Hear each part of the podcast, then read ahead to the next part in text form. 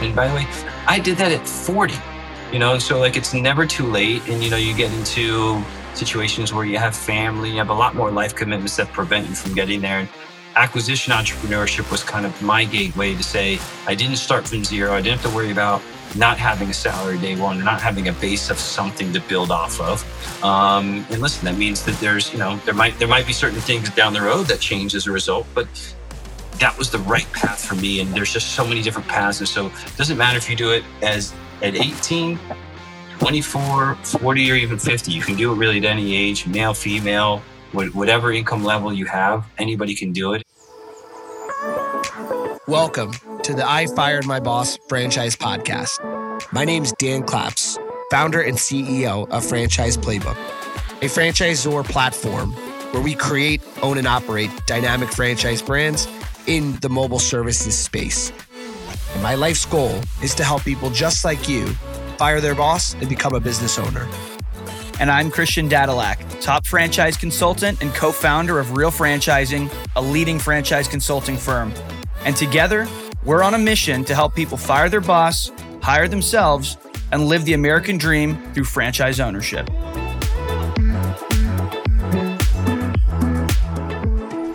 Really excited about this episode. Got Adam Geisler on, CEO of Youth Athletes United.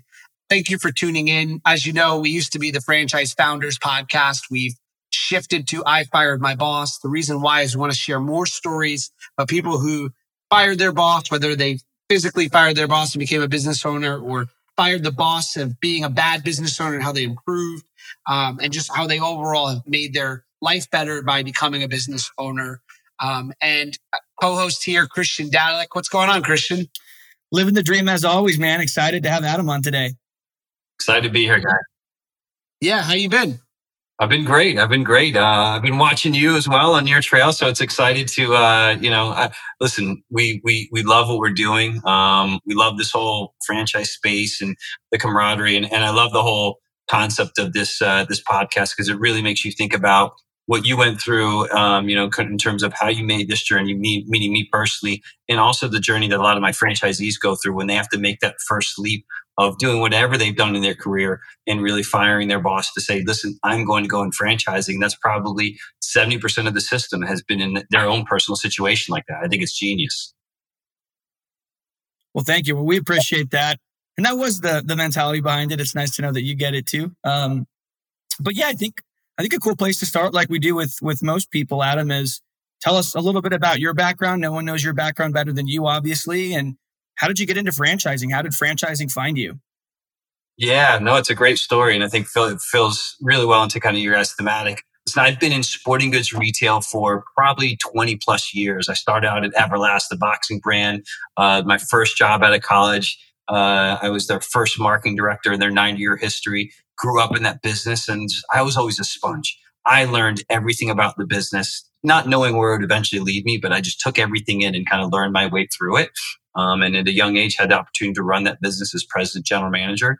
Then I wanted to go to a startup business um, with a tremendous founder where called Mission, where we started something from more or less zero and, and, grew it to you know 50 million in retail sales and you know we had to learn what it was like where your brand didn't have enough meaning and you're starting something from zero and it's only as good as the the emotions and the and the structure and the process that you built um, you know which is what a lot of franchisees will go through as well um, through all of our brands um, and then I went over to Authentic Brands Group, which is now the second largest licensing company in the world.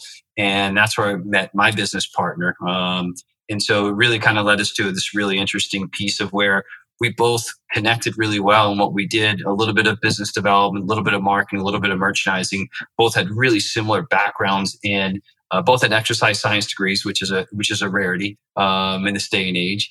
And we both found that you know what, there's something that we could do together. And we've been through our careers enough to say, you know what, I think we can actually take this leap and fire our bosses and become our own boss. And that was really the opportunity that led us to where we are today. Of um, we now today have acquired um, three brands: uh, Soccer Stars, Amazing Athletes, and TGA, all under this parent multi-brand youth franchise platform called Youth Athletes United. Um, which we've been doing about five and a half years. And I also think one of the really interesting things that plays well into franchising is what we also realized we wanted to be entrepreneurs, um, as Dan can relate, you guys can relate, but we weren't great at starting something from zero. And so we were acquisition entrepreneurs, which I think is really more of a newer concept. And so we acquired some, some amazing brands, all founder led brands that have been around for 15, 20 plus years and said, listen, I think if we can put these things together, take our intellectual capital with the, the teams and the cultures that they've built and put all those things together, I think we can build something really scalable. And so that's really what Youth Athletes United today is. It's a place where we say every kid could be an athlete. We want to unleash that inner athlete, give them that confidence, that physical literacy. And the way to do it is they have to have fun while learning the fundamentals of sport. And that's at the core of what we do. We are a mobile franchise. Um, we're one of the largest mobile youth sports franchises in the industry. Uh, we impact almost about 250,000 kids annually uh, through our platforms. And our franchisees, they run classes, right? We don't run leagues, we don't run classes. And really what we, what we pride ourselves on is we are that first sport experience.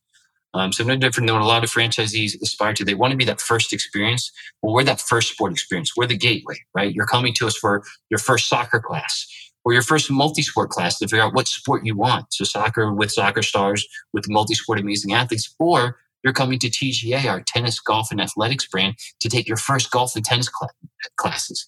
Everything's class based, mobile based, 30 to 60 minutes, really scalable franchises. And we've been doing collectively for quite a while now. We have 275 franchise units. Um, a portion of those are OPCO.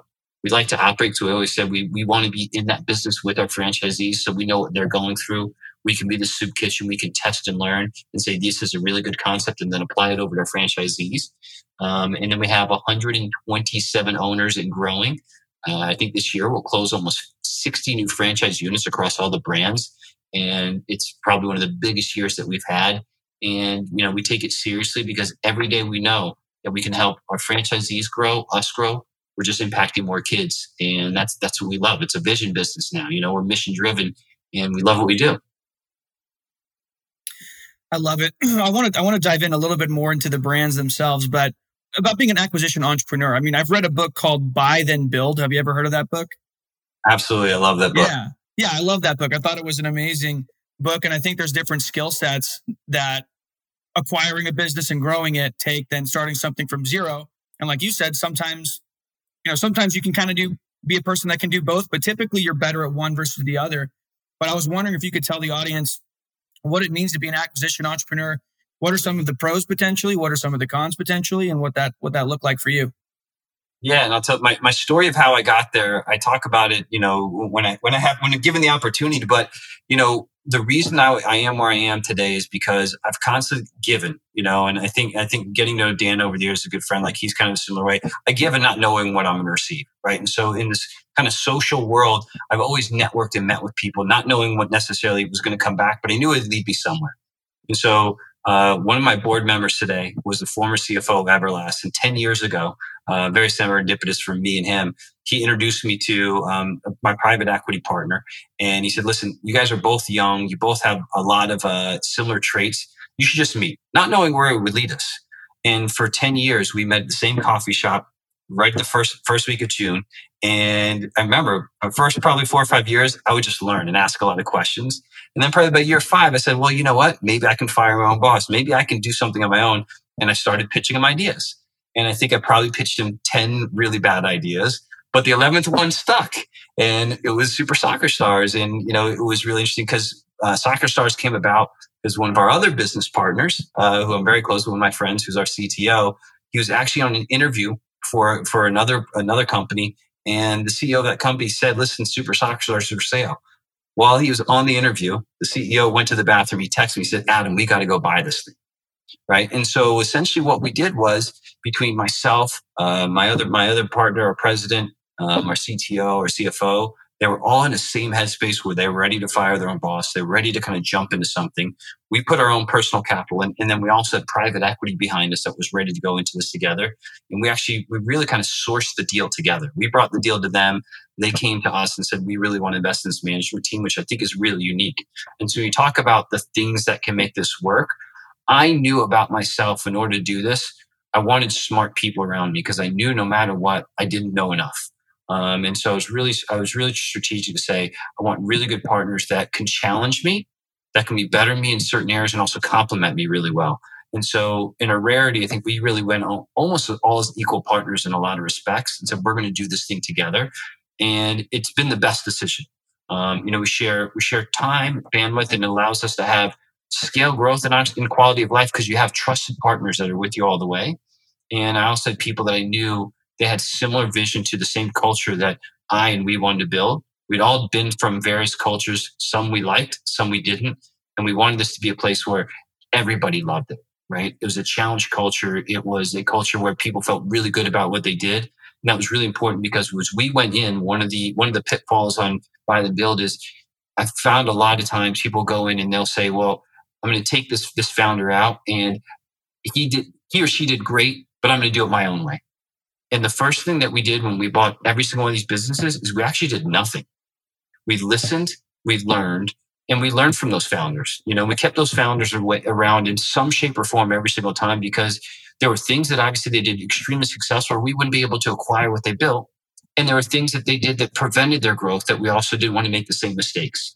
And so we took every brand that we owned and we said for the first six six months to 12 months, we're not changing anything. There's things that we can do additive, we will. We want to keep everything status quo, learn, and then build on top of it. And I think that's a really important part, especially when you're acquiring franchise systems where people have already been there for 10, 12, 15 years and they've got a way that they want things to run, you know? So you have to make sure you listen to them, you're there for them, and that the things you're doing are added value to them. Because the second they feel like, you know, new investors will come in, you're you're you're on the negative side out of the gates, right? They're like, oh, what's this person going to bring to the table? Are they going to take money out of the system? Are they going to take things away from me because they want to squeeze the bottom line? And fortunately for us, we built a structure and a strategy that allows us to do the exact opposite. We've been able to invest in technology, systems, resource, and intellectual capital to allow those franchisees to grow, and we grew with them. You know, we learned from them. We said, listen, we're not doing anything to benefit us. Everything has to benefit you. Right? We're not going to create a new a new program, a new logo, anything unless it benefits you, because ultimately you're the franchisee. And so we're I think we're very franchisee friendly. We have amazing um, franchise business review ratings, and we take those seriously because we want that feedback from people. And by the way, we like getting some bad reviews on a few of them because we want them to hold us accountable, and we want those to be areas that we can focus on and improve the next year. Yeah, I, I think it's smart. You know, being an acquisition entrepreneur. Um, you know, my well, not my first business, but my most recent business before this one um, was le- you know was was built upon an already established platform and when I look back, like I remember by design saying like, yes, that's, that's exactly what I want to do. And someone once told me if you're to have a business partner, they either need to bring capital, um, a different skill set or an audience, right? Capital, different skill set or an audience. And so in, in my case, there was an audience to, to build right off of immediately and it expedited our success. And then now for me and my new business, I have the audience and it's like, all right, I have an audience. I got to plug into that audience. And I would never do anything that doesn't complement what I've already done. That was one of the best pieces of advice, advice that someone gave me, which was don't leave what you've already done. Leverage that and build upon it. Right. And so, um, you know, being an acquisition entrepreneur, I think is, is so smart. And people that are listening, is, is if they want to be a business owner, buying franchises is not in any way not being an entrepreneur. I think there's this disconnect like, oh, I'm not an entrepreneur if I buy a franchise. I think that's ridiculous. The definition of an entrepreneur is utilizing limited resources to provide an um, maximum outcome. And to me, that's what you're doing. I have entrepreneurs in my team that work in the company. They're what I would call an entrepreneur. If you're part of a company and you're building a department, if you join a startup, you're an entrepreneur. I don't care what anyone says anyway. But like this idea that you have to be the next Mark Zuckerberg is, is crazy to me. And you're not going to be most likely. No offense. You know, there's so many ways to be successful. I had that it was funny. People say to me, why didn't you just start a restoration business? And well, one, the amount of capital that had to go into the franchisor itself was so much that it's like, why would I invest all this capital first into starting something from ground up and maybe not succeeding versus working with an already established platform in restoration and then be able to work off that. So I think it's really smart. Adam, I had a question. Like, it, I think it's brilliant the platform you're building. Like, I'm building a platform, but candidly, there's lots of home service platforms and we'll find our ways to continually be different. Although it's such a large space, you don't even have to be different. There's so much room. But for you, like, I don't think there's any other athletic platforms, are there? Or you're the first and only platform in in, um, in franchising? Yeah, listen, I think you'll see a lot what have you seen home services. I do think there's a trend towards these platforms and there's other people doing it different ways. I say our strength is really on mobile. Um, there's probably one other one that's kind of in the space today that, that that's there. I think our the, the one thing that we look at competition, I think one of the things we're really focused on is making good long term decisions.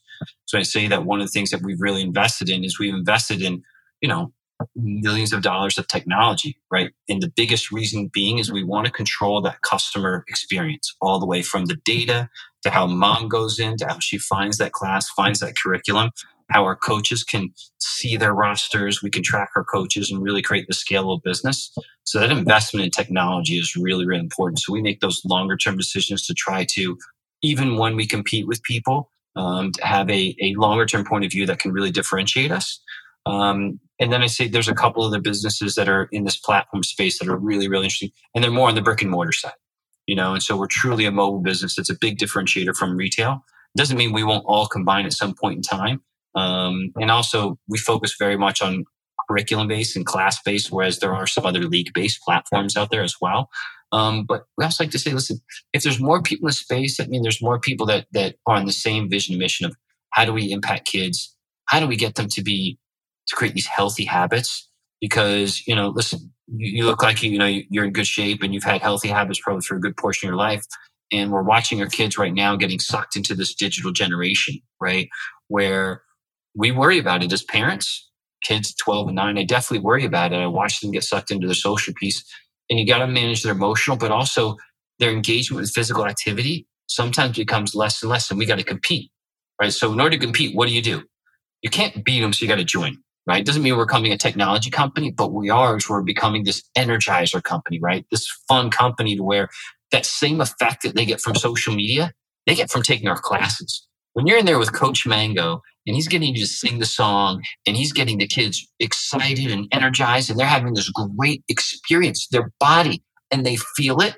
You can't get that from the digital device, or you get something very different. And so hopefully we're just creating more of those habits and opportunities for kids to get that great behavior early on. Because I know growing up, I don't know how you grew up, but growing growing up in Texas, sports was everything, right? such a defining characteristic of, of kind of who I was and, and what I was. And so I learned so much through it.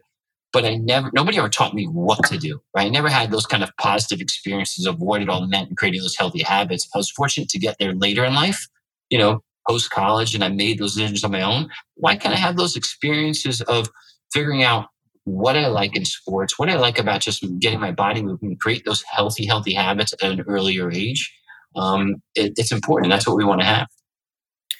It, it is important. I forget where I just heard this, but there's increasingly larger and larger bodies of research that shows the first 10 years of your life are just critical. They're pivotal. The, the foundations you build in terms of social skills, in terms of study habits, or just your mindset towards education, towards relationships, friendships, authority, whatever. It, it really shapes who you are. And oftentimes your personality is, is formed in that, in those earlier stages and your attitude towards exercise and, and fun and sports and that's all formed those uh, those earlier years as well. So I, I think it's it is critical what you guys are doing, and it's it's it's it must be fun because it's you know, obviously it's, it's, you know, you're in, you're in a business to make money, but in a business where you really are, it's mission driven. I think that that is amazing for a lot of people. And I think when people, staying on the theme of firing your boss, I think when people, a lot of people, when they want to fire their boss and, and move into something that, you know, is not just for a paycheck, but it's something that they could really feel good about and, and really see their impact. And I think you guys are offering that, which is awesome. And, and it's also versus a typical brick and mortar concept. You know, mobile based businesses, it's easier to get into for, for most people where they're not, you know, it's still an investment, right? But they're not, it's not like opening up a Mickey D's, right? Where it's, it's you oh, know. No, and, and you only on a couple, a couple good things. One is, I think, go back to the earlier point, you know, we really focus on locomotor and vestibular, right? These, these big words. And what they mean is we're, we're focused on the whole kid right? We're focused on sports. Is is sports is really this vehicle for you actually learn better, but also like all these coordinations and growing of the mind.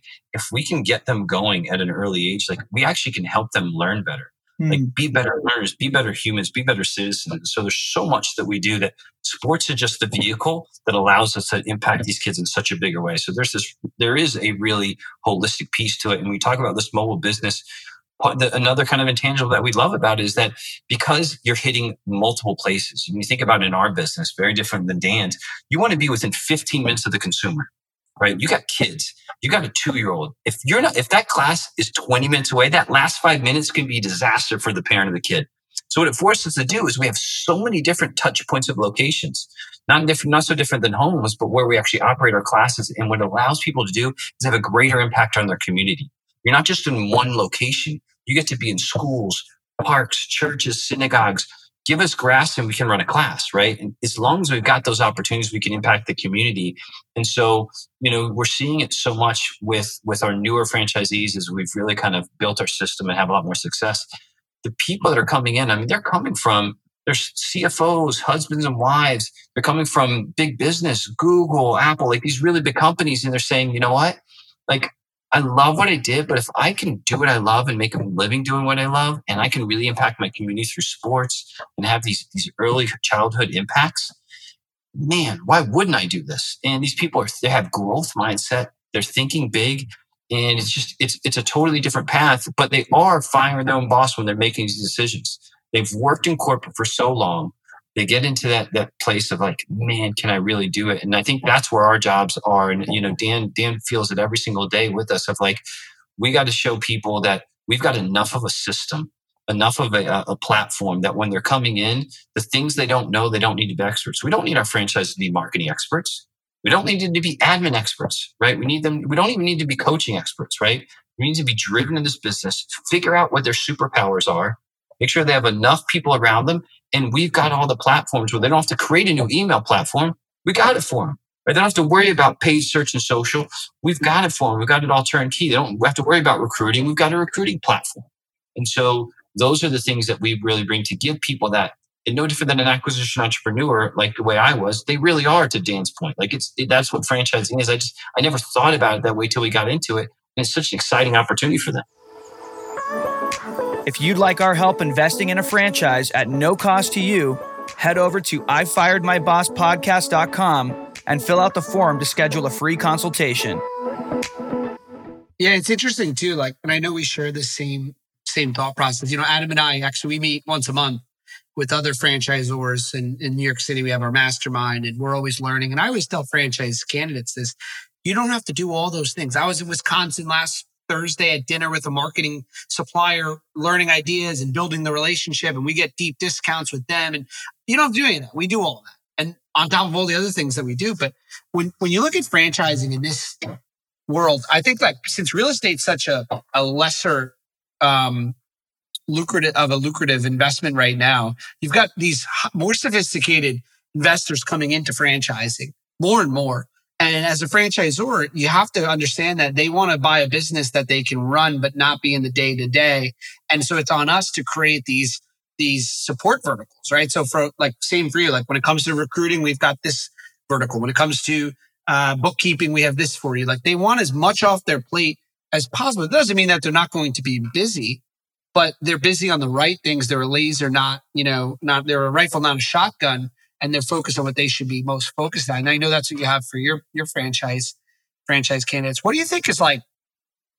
What do you think is the biggest struggle for people when they when they fire their boss, they become a franchisee? What do you think is the biggest like? And and and that struggle is usually not a day to day, like the mindset struggle. What do you think the mindset struggle is that they re- first have? Yeah, so I think the first thing is they get over the hump of you know, can I really do this right? Because you know, we always say, especially with new franchisees, if they're coaching, they're not growing, right? We're not, we're not bringing you into this franchise just to become a coach. We're bringing you to be to be a business owner. Like you're hiring coaches, you're building, you're building these businesses. So first, once you get to get them past that, you know, they feel like, okay, I don't have to coach the classes, but I, I need to be able to, but I can, I can get there. Oh, well, I'm concerned about recruiting coaches. Great. We have a recruiting platform where we can help you recruit your first coaches when you get there. And then the last part becomes sales sometimes becomes a limiter for people like, oh man, I'm not comfortable selling. Well, it's a different kind of sale. If you walk into a preschool or school, everybody needs soccer, multi-sport, tennis, or golf. That's not a question. It's just do they have time and space available, right? Or money. And so it's really figuring out those things. And so we actually go into their territory. So listen, we're going to come into your territory as a business success coach. We're going to help you sell for, for your first 10 accounts. Once we get one or two done, either you, you're going to realize you're really good at it, or you'll make sure that you have somebody else that's really good at it behind you. But you also see how easy it is because it's a conversation in this business. So I think you got to get them through those through those couple things, and then when they come through franchise training, that first confirmation, that first training day, it's overwhelming. I mean, it doesn't matter what we do. We've we moved this, we moved this session. It's so overwhelming, and so what we try to say is you got to walk out of there with two things. You got to walk out there knowing our product. If you don't know the product, then you can't sell the brand, right? You got to be able to know the product and out. So we make sure that they've actually assisted or coached. They actually have to coach a class they can't leave franchise training after the coaching class. Once they start to get through some of that stuff, to your point, Dan, you just start eliminating roadblocks and walls. By the time they're ready to go, we had a franchise training. We just closed uh, last Friday. The couple, as of yesterday, already closed their first location at a big parks and rec program. I mean, think about your open rate in this mobile business. I mean, we say it's less than 60 days. They did it in less than five days, right? From training day. And so, you know, because we gave them that confidence, and we're constantly refining how do we make sure that we're removing those roadblocks and giving them that confidence that they know when they're selling, they know what they're selling and they can go and execute on. Yeah. No, it's great. And it's it's that tough work, right? It's like removing roadblocks by giving people an exact script to follow when they go to a, a school and this is exactly how you say it or um, you know, here's the exact materials you use when you go do a local event. Here's what you bring. And you have a marketing person that has all of that in like playbooks. Like that's the stuff that it's not easy to do. And you got your team working on and building that. Um, it's funny. I'm, I'm, thinking about a personal experience. I've done FranDev for a decade and, uh, I found myself realizing that everything in my head wasn't getting translated. And I'm like, but I told you that. And you think people hear it, but there's so much to our process in the, just in the franchise development process. And so like late last night, I was sitting or writing and it's like, I'm, I'm not the guy. I don't like to do that kind of stuff, but I made myself, I I turned off all distractions and I wrote out everything in my head that I wanted to happen. And then, you know, it's a working progress. And I think about that. It's the same thing with our franchisees when they, when they need to go get a property manager for our business to, to give us business. Well, here's how you go. Here's what you say. Here's ex- like, you know, McDonald's is like that. When you go to McDonald's, they ask you, how can I help you or whatever their script is. And they say that across the, the whole country or world. They say the same thing. So you guys are giving them all of this this material to work with. Um, and so with that couple, like how can, how else could you just get into a business and close something so quickly? And would you say, is that your franchisee's number one job is kind of like building relationships in the community? Yeah. So that's what you'll often find is you're, you're, you've already got built-in sales. I would say 99% of our franchisees come through have kids, have kids already that are in, that are experiencing this, right? So they're communitarians right out of the gate. They've got they've got their schools, they've got their families, they've got other kids, they've got some sort of, uh, you know, they might have a, a religious affiliation. So they've probably got at least 10 or 15 different types of people to sell to right out of the gates. And again, what I always tell our franchisees, which I think is the, is the best skill set, is your origin story is your best selling tool. Why, why did you do this? What is your why? oh, because I wanted to give back to the community. I want to impact kids through through sports or soccer or tennis or golf. I love what I do, and I want your kids to have the same thing that that my kids are, are experiencing. Or I didn't get this as a child, or my kids aren't, and I want to do that. Like, what parent or, or director isn't going to want to be involved in that. So you you have a built-in customer database, right? Right out of the gates. And it's giving them enough confidence to start to use it. And what you'll find is most franchisees, by the time they get there, by, when we run through our process, so they'll have confirmation day and they usually have two to four weeks between then. And they're kind of sitting there saying, what, what do I do? We said, go sell, talk to your community, figure out where you're going to go and start soft selling a little bit. And they come in and like, man, my church is ready to go, my private school ready to go, my synagogue, my mosque, whatever it may be, they're ready to go. I've already got parents ready to sign up because you can, t- you, almost everybody's a customer. And we know parents, you know, they have kids, and multiple kids, and you're always got this revolving, um, this, this refillable database, if you will, of there's always, there's always consumers at that bottom half of it. And so they just go, they just tell their origin story, who they are. I mean, this amazing franchisee in New Jersey, he was, I mean, he definitely, definitely afraid of, of wanting to sell. He said, listen, you can sell 10 times better than me. Why? Look at your origin story. You've been coaching for 15 years. You've decided to take on a franchise because you want to impact your little your community, and you saw there's opportunities for people to get get get soccer the way they weren't getting it before, right? And he was multilingual, and so he had all these different all these different advantages. Said, I could never sell the way you could sell. You you've got it all. You just have to be yourself and find your connection points to people. And once you kind of break through, it's, it's phenomenal what you're doing. So you just get to be yourself, which I think is is a rarity in, in business and life. And that's what's, that's what's fun about it. It's funny that, I mean, you said this earlier too, that it's a different kind of sale. I think a lot of people initially, that's one of their biggest hangups is they think I have to be some kind of, I mean, I don't know, what's the worst type of sales pe- most people can imagine? Used car dealership, maybe they're selling life insurance. And the thing is that kind of sale, that kind of mentality you have to have where people almost look at you as a social pariah and they don't want to they see you walking down the street or they see you at school, they want to cross over to the other side. This seems like, and like you just touched on, it seems like exactly the opposite of that. So they don't need to come into this with, you know, having taken the Sandler training on how to be a superstar salesperson or, you know, Grant Cardone's course or all these different courses that are out there. They just have to be genuine and people that really care about the mission and can get attached to it and could just convey their excitement. Yeah, and you can believe what you're selling, right? I mean, it, it, it's hard to believe that a used car is going to impact somebody's life, although it will, and it, it certainly there, there's a need and opportunity for it. But like you're to your point, vision, mission driven businesses, and you believe in what you're selling, what you're doing, you're not selling anymore, right? And, and it just becomes much much more authentic and genuine and comfortable for people that, that aren't traditionally open to that. But like when I think about you, Christian, like when we first started working together, like however many years ago and you first started out as a new franchise consultant, I was always fascinated that like, I was like, hey, here's what you do. Here's the process. Here's the documents. Follow that script. Say this thing. Ask this question. And you never questioned it. And then you were successful immediately. And it's like, what, what's the point of challenging that? Right? Like, what does it do for you? I think about that all the time. Like, I know for me, I'm not recreating the wheel at all. There's a playbook for being a franchisor. I see guys like Adam and I see other people and I saw what uh, people I look up to did. I study them and then I just do what they do. And of course, it makes some tweaks here and there, but I'll make a lot of tweaks when I have a couple hundred franchisees. Then I'll be changing things up. I'll be changing the game, you know, but why not just follow the, the playbook? And it's funny because I said it to candidates like, again, oh, you don't have any franchisees. And we explain, well, it doesn't matter, right? Here's what we've done here. But more importantly, here's the playbook. We're following a playbook for being a franchisor and this isn't rocket science. It's really not. This is, we're a training facility, figuring out how to train. We're a marketing facility, figuring out how to market. We're going to plug into that. I'm going to continue to learn from franchisors how to be a franchisor really well. And you just got to listen to the system. And people overcomplicate that. I think they get in their own way because of their ego. Um, it's, it's, there's no reason to. And we can be creative in other ways. There's plenty of time to be creative, but I don't know. If I were to come into your franchise, I would just, I'd follow your system to a T, to the exact T.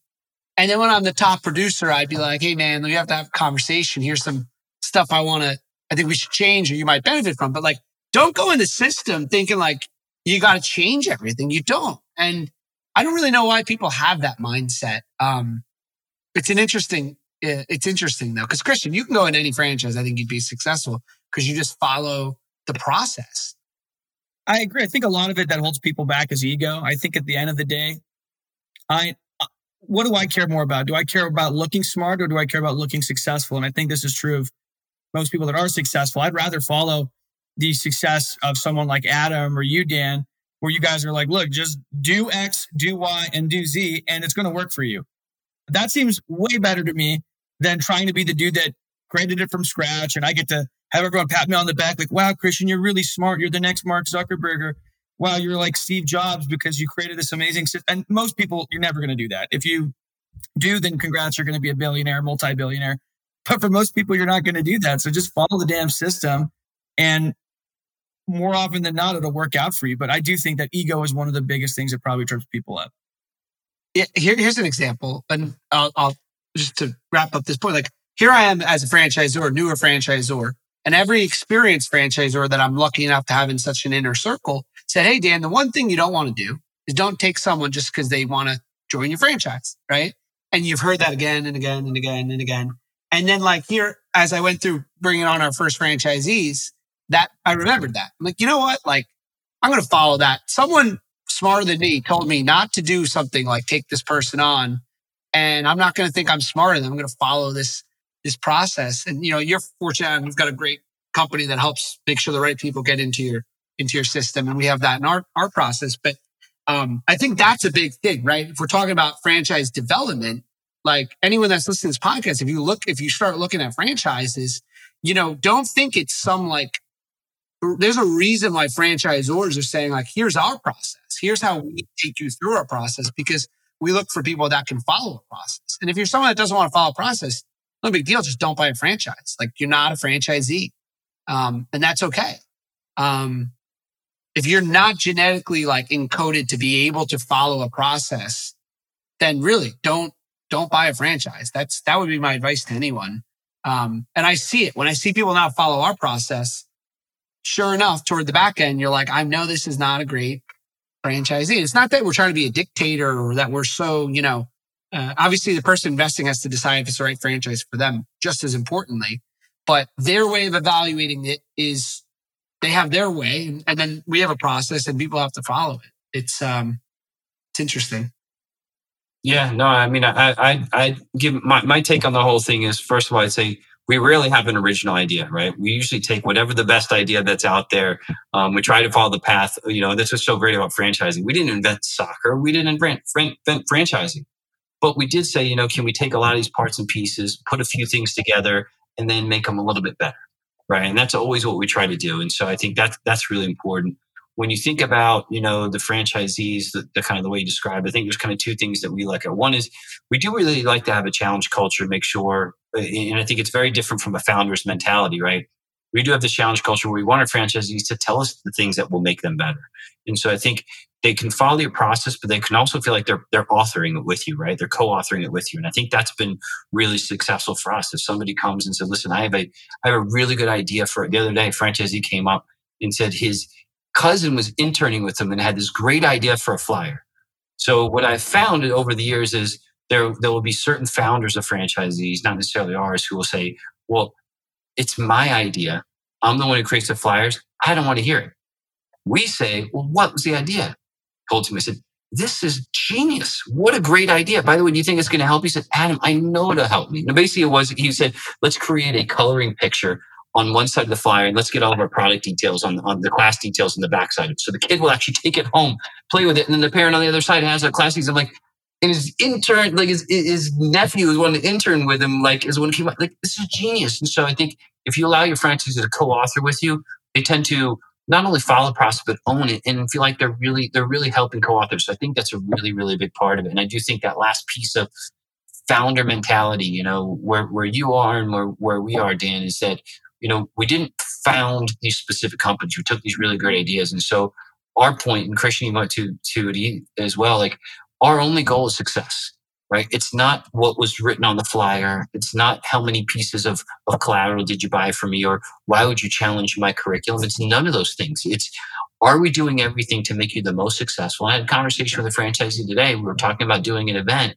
I said, listen, if this event does not, if it's not good for your system, don't do it. You don't have to do it for me. I gave you, uh, I gave you what I thought was a really good opportunity. If you don't think it's a good opportunity, we don't need to do it because it's got to be right for you. And I think those types of partnerships make you very, very franchisor friendly to the franchisees, and you get better adoption because you're just you're in it with them and you're a partner. Yeah, I think there has to be.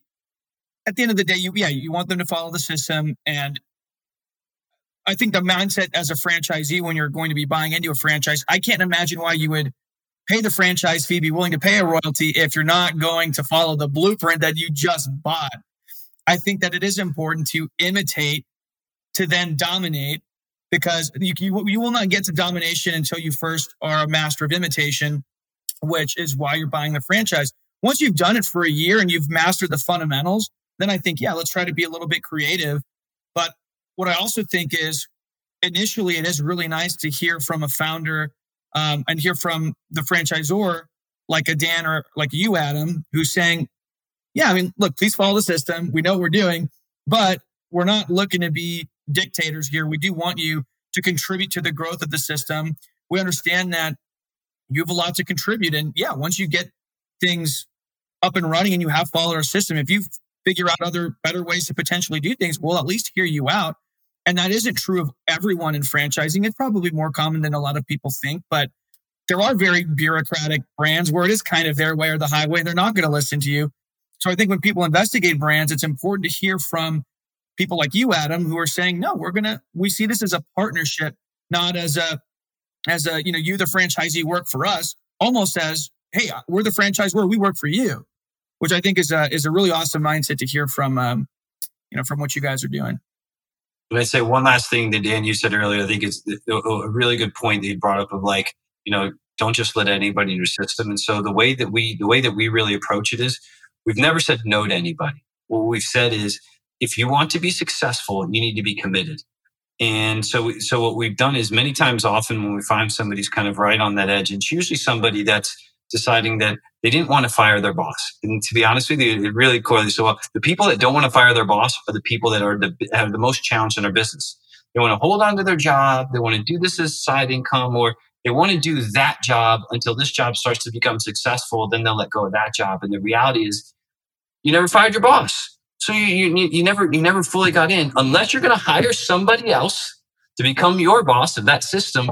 It's where, it's where people struggle the most in our industry. And so we, we are, we're never afraid to have the tough conversation really early on because if you don't, if you don't have that conversation now, man, you'll regret it to have to having after they're on and then they've invested yeah. in your business. We don't want that for them or us. And so we get after it now. We have those tough conversations and it, it's worked really, really well for us you you can't have what you want if you don't say no to what you don't want. Like it's it's amazing to me how you create space when you rip the band-aid off of whatever you're touching. Like like give you example that candidate, like I I haven't yet, but I plan tomorrow to have that conversation, which is like, hey, look, it's not it's not a fit. And then they'll yell at you that you don't have any franchisees and who are you? And you're like, I don't care. Like it doesn't matter to me because you're gonna thank me. You're gonna thank me because right now it's a tough thing to hear, but two years from now, and I've had those conversations like you know, I understand you may not be happy with me, but I promise you, I'd rather you two years from now say, you know what, that wasn't the right fit. And I can see now I was turned down by a franchise once and I look back and I'm happy that they did. And so it's like, I'd rather have the tough conversation today. And that's what's great about you, Adam. Like, what's that book? Um, you ever read The Five Dysfunctions of a CEO? Oh, I got to check that one out. Patrick Lencioni, I think it is. He, he says like, so it's kind of interesting. This is not a franchisee, but a CEO will get so close with their executive leadership team. And it's lonely at the top. You don't see your friends as much. These guys or gals become friends of yours. And when that person at the leadership team is not doing, performing at the level that they need to, believe it or not, it's more likely that the CEO will fire them because that's a, it's easier to fire someone than it is to have a conversation like, Hey, you're not doing XYZ properly. And if you don't, we'll have to then let you go. So for whatever reason, CEOs actually more often will fire someone because it's a one breakup versus a, a harder conversation. And I, I, feel like the more you grow as a leader, the more you can learn how to embrace those tough conversations, um, the better. You know, I had to have one of those today and uh, it sucks. But isn't it better to have that tough conversation? And and, and with franchisees too, they're gonna have I, I really like you said uh, you being held accountable. What's cool about us franchising is you have to, you have to improve. Your franchisee base is not going to allow you to not improve. And that's what makes franchising, I think, grow so rapidly is this mutual push that each one, the uh, franchisee franchisor has. And, and my friend Andy Fuller says it best. They're not customers. They're not employees. They're not business partners. We're fran- the term franchisee is a whole other name because it's a very unique relationship. Um, yeah. But like it's great that. that you're getting like so many ideas from your base of, of franchisees. Yeah, that's great. Well, Adam, well, before we wrap up here, any other last minute useful tips or pieces of advice you'd like to give someone that's considering firing their boss, joining the world of, of business and becoming a franchisee? Yeah, I mean, listen, I, I would tell you that I lacked a lot of confidence of wanting to do it. Um, I didn't know I had it in me. Um, it wasn't until I got there that I figured out that I could do it. And then once I started doing it, I realized there was a, there was still a lot that I didn't know. And I think there's always that terminology of fake it till you make it. And, you know, I had really good partners around me and I learned my way, learned my way through it. And, you know, if you want it, go after it. Cause what's the worst thing to happen? If I failed, if it didn't work out, I knew I was employable. I knew I could always go back to the workforce and I could go work for another boss, but I wanted to give it a shot on my own. And by the way, I did that at 40, you know, and so like it's never too late. And, you know, you get into situations where you have family, you have a lot more life commitments that prevent you from getting there. And acquisition entrepreneurship was kind of my gateway to say, I didn't start from zero. I didn't have to worry about not having a salary day one or not having a base of something to build off of. Um, and listen, that means that there's, you know, there might, there might be certain things down the road that change as a result, but that was the right path for me. And there's just so many different paths. And so it doesn't matter if you do it as at 18, 24, 40, or even 50. You can do it really at any age, male, female, whatever income level you have, anybody can do it. And if that's not a path for you, by the way, I do feel like franchising is truly acquisition entrepreneurship. This firing your own boss concept is so true so many great franchisees that we've met, um, specifically over the last five years. And, um, you know, anybody can do it. They really, really can. And the failure point, what's the worst thing that happens? You can, most people have an opportunity to go back into the workforce. So go for it. I love it. I couldn't agree more. I think if we really sit down and come to terms with the fact that this is the one life we get, I don't understand why you don't go for broke or at least try. At least try to go for the the cool thing. Go for go for it all at least once in your life. And like you said, worst case scenario, you can you can always go back into the workforce and figure it out and still live a very fulfilling life. But I think entrepreneurship is just a hell of an adventure that it'd be so cool if more people, you know, had the courage and the confidence and at least people like us telling them that you can do it and for them to take that shot. So Adam, thanks for coming on, man. Congrats on all the success you've had up until this point. And uh, thanks everyone for hopping on another episode of the I Fired My Boss podcast. Thanks everyone for tuning in. We'll see you on the next one. You're fired. If you want to say those words to your boss, Make sure you head on over to ifiredmybosspodcast.com and fill out the form to schedule a no cost consultation. And if you enjoyed this episode, make sure to subscribe, leave a review, and share with a friend who might also want to fire their boss.